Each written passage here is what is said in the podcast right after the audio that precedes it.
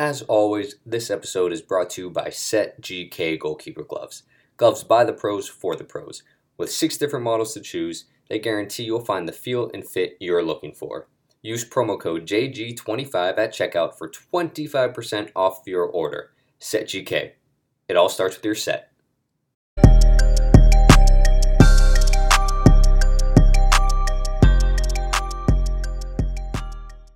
We just talk about first? You know, obviously we just we just spoke about it, but how you got started with uh, goalkeeping coach in America? Yeah, uh, so originally came out uh, doing summer camps. I worked for a company called Soccer Academy, which is based in Northern Virginia. Um, realized that America was kind of where I wanted to be.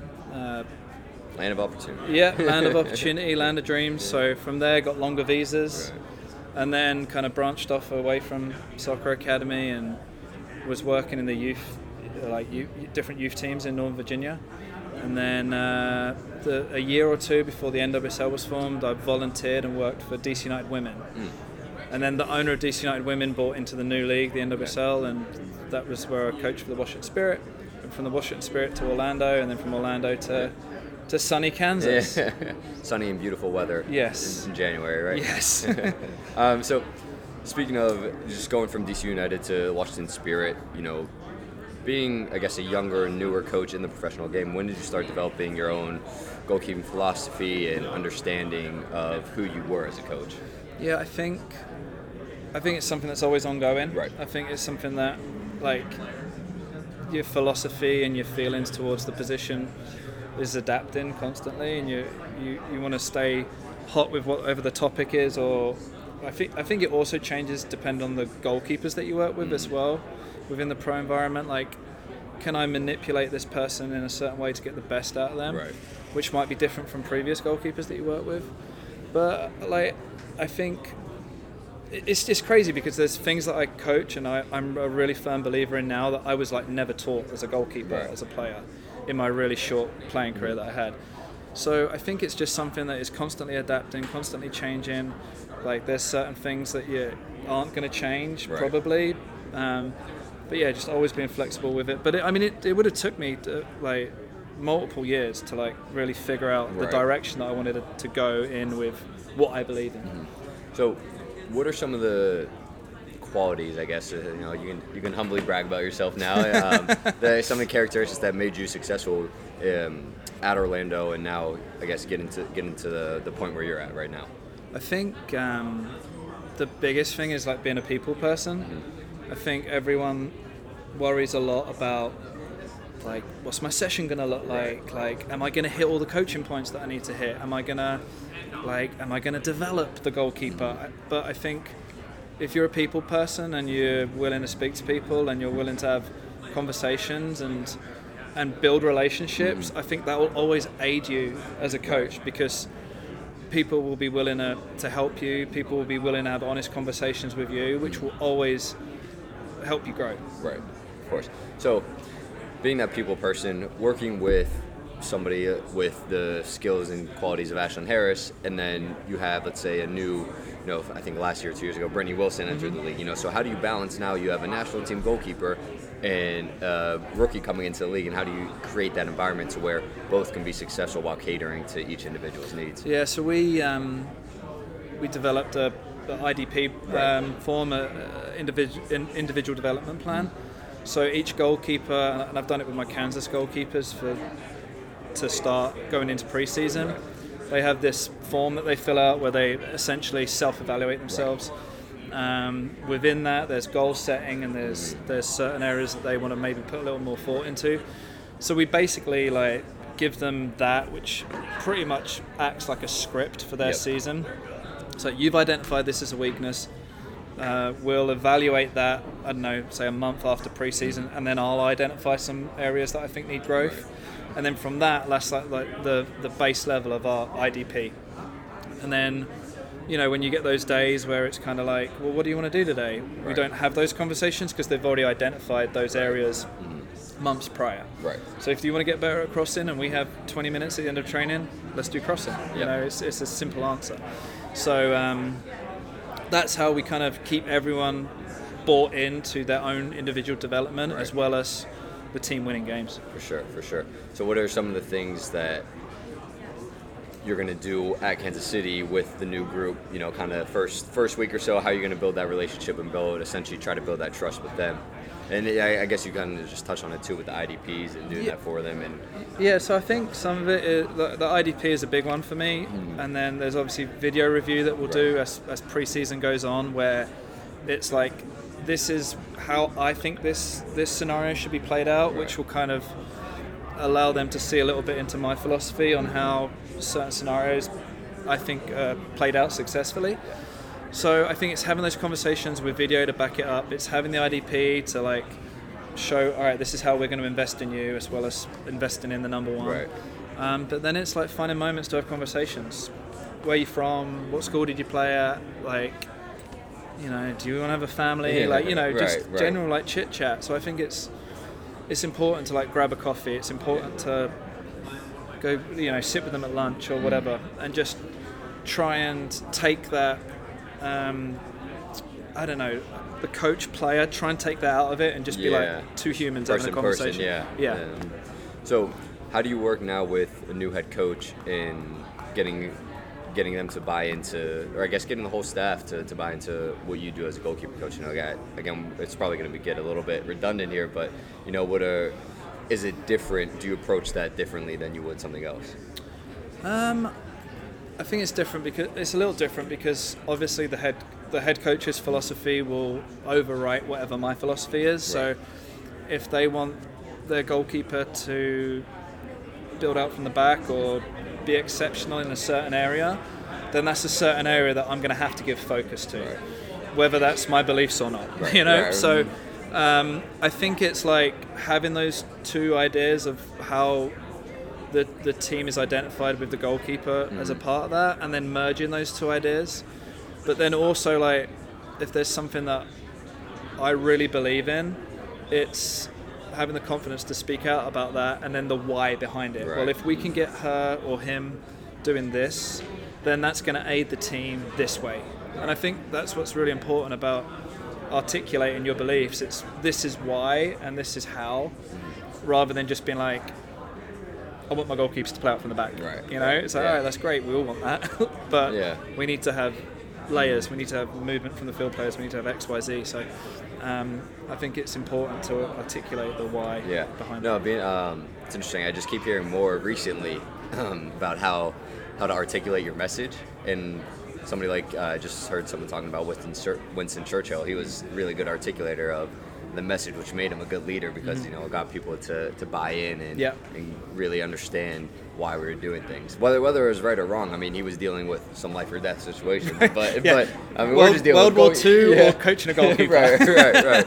But still, just uh, that understanding of how to articulate is, is interesting. But it's uh, it's a good, I guess, quality to, to be able to Because. I think, because th- look, there's going to be moments where I'm wrong. Right. You know, and I think it's it's be, being able to have that conversation of like, all right, this is how I think you should have done it, but why did you do it that way? Right. And they might have a really good reason why they did it that way because they might have seen something that I haven't noticed. So then it just opens up a dialogue. Right. And I think that's what, for me, that's what coaching is. It's like a, it, it's a, it's a, It's a it's a dialogue, duet. it's It's a, it's a, yeah. like it's a, it's a, a group. You mm. know, it's not Right. me, you, and, and it's not. I'm not performing a statue. I'm like we're all creating. We're creating a song essentially. You know. Yeah. So, because goalkeepers will um, most likely have had a, t- a handful of coaches in the past, the ones that you're going to uh, start working with, are you focused on what, like, kind of changing their their ways, or are you more just focused on working with them and how to kind of combine their way and your way? If, if something that they do was taught differently than how you're going to teach. Yeah, I think the latter is probably the better answer Mm. because, you know, like AD's a, an older goalkeeper. She's been successful Mm. from being who she is. So it's like, if I want a situation played out a certain way, it is saying, well, this is you have the attributes to do this, and this is why I think you're going to be able to execute, and this is why I think that this scenario is going to play out successfully for you. So it's it's back it's being able to back up being able to back up the why behind the coaching point i think is really important so Now the younger goalkeepers, it might be it might be completely different. It might be like, all right, this is how I want you to be, and Yeah. and for you to be at this level, in my opinion, you need to be able to do it this way. So that it's definitely different, but depending on the person Yeah. or the, the level the level that they are at. Um, but yeah, like the older veteran goalkeepers, it's always a collabor- It's a collaboration Yeah. for sure. I hear you. Could you tell us about a, a really memorable moment for you in your coaching career to where like something just clicked and you're like, this is awesome. This is why I do it. I mean, there's there's Um, so yeah, there's there's so so many many, good right. moments. Like a, a really good one. Um, so we had Aubrey Bledsoe. Bledsoe played for us in Orlando. Um, she now plays for the Washington Spirit. Just won goalkeeper of the year. Like getting called into the youth, uh, international teams, which is really cool for her. Mm. Um, so when she was in Orlando, she wanted to learn how to, how to do the, the split save. So Yeah. we would we would spend hours and hours like working on it Mm. after training and like really breaking down the technique and then putting in scenarios where she could work on it. And you know she was getting frustrated, and there'd be times where like it wasn't working for whatever reason. Well, then we played a game, and actually it was against the Spirit, but she was Yeah. playing for Orlando, and um, but, I mean she executed the technique like Yeah. perfectly. The scenario was right, the timing was right, the bravery was really good, and it was like this.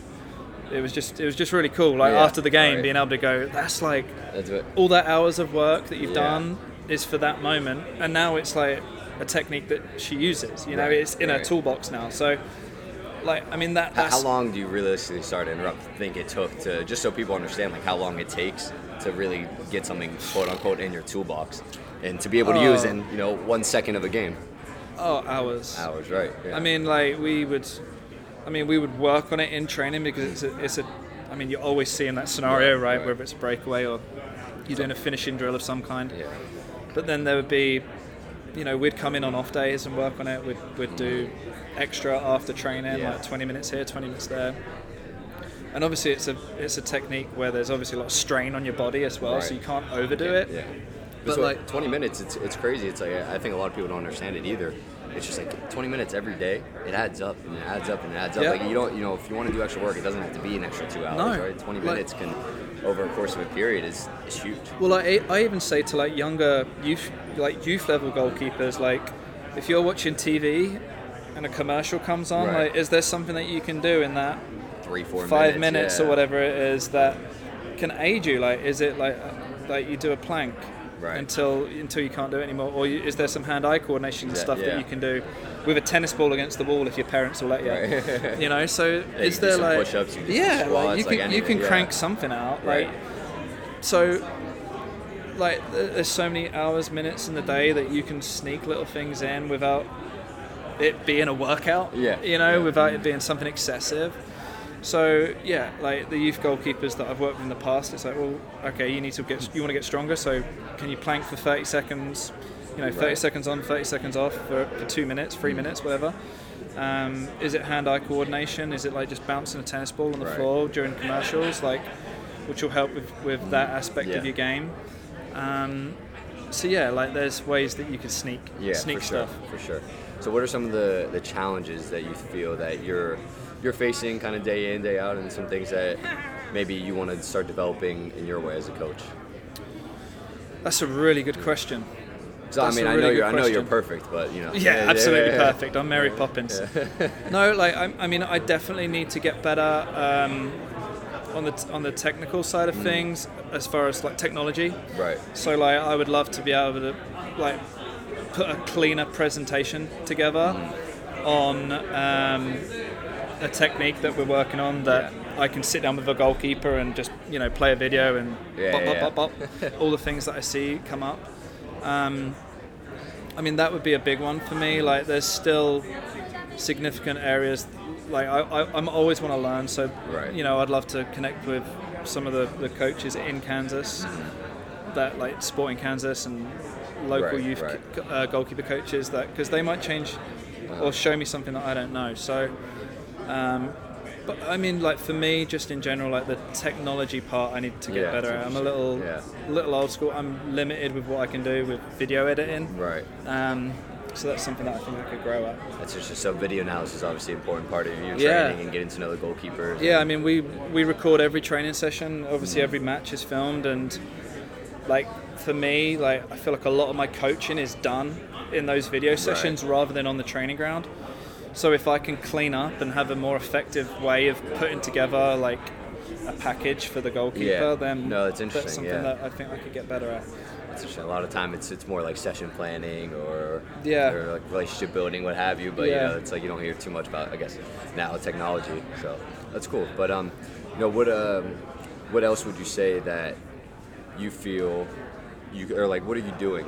We'll say on a daily basis that you are trying to learn. You know, where are you looking for resources to, to learn a little bit? Yeah, so um, like we're having meetings with, with Hudl and with Sportscode and with, with those guys. So um, I think really like anytime you want to improve an area, it's finding mm, someone that Yeah. is like is has excelled in that area and Yeah. picking their brains on it. So I gue- I guess that's that's the way that I, I'm Yeah. going to go about it. I'm going to reach out to the guys that are wizards on the Macs and wizards on at the programs that they use, and don't be frightened to ask questions and yeah, go about it that way. Speaking of asking questions, what do you in your training sessions do you encourage?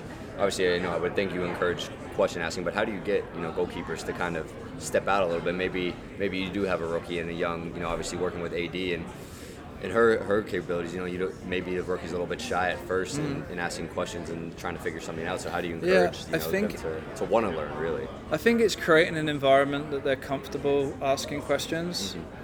Um, because there is going to be times where it is confusing, the speed's quicker, um, the level is higher. Um, so those rookie goalkeepers, it is a challenge at times, and it's like I always want to be able to explain the why. So if they don't understand the why behind an aspect of their game or an aspect of training, then like I want them to be able to ask that. So it is like that relationship building, having them comfortable Yeah. being able to say like, well, why do you want me to do this with my hands, or why do you want my leg to, to move in this way, or why is that technique better than this technique in this scenario? So, um, and then you, al- you always have a why for, for yeah, what you're doing. yeah, and then hopefully, and that all ties into my philosophy as Right. to how I want a goalkeeper to look and how I want a goalkeeper to execute. So it, it's it's part of the them learning them learning me and me learning them and, Right. and and growing from there as a unit. That's the, the importance of asking questions can, can't be understated. Oh, for so, sure, for sure. Yeah, but no, Lloyd, I appreciate you taking the time. Anytime, It was very insightful for me, so I appreciate Awesome. it. Thank Awesome. you. Thank you. All right.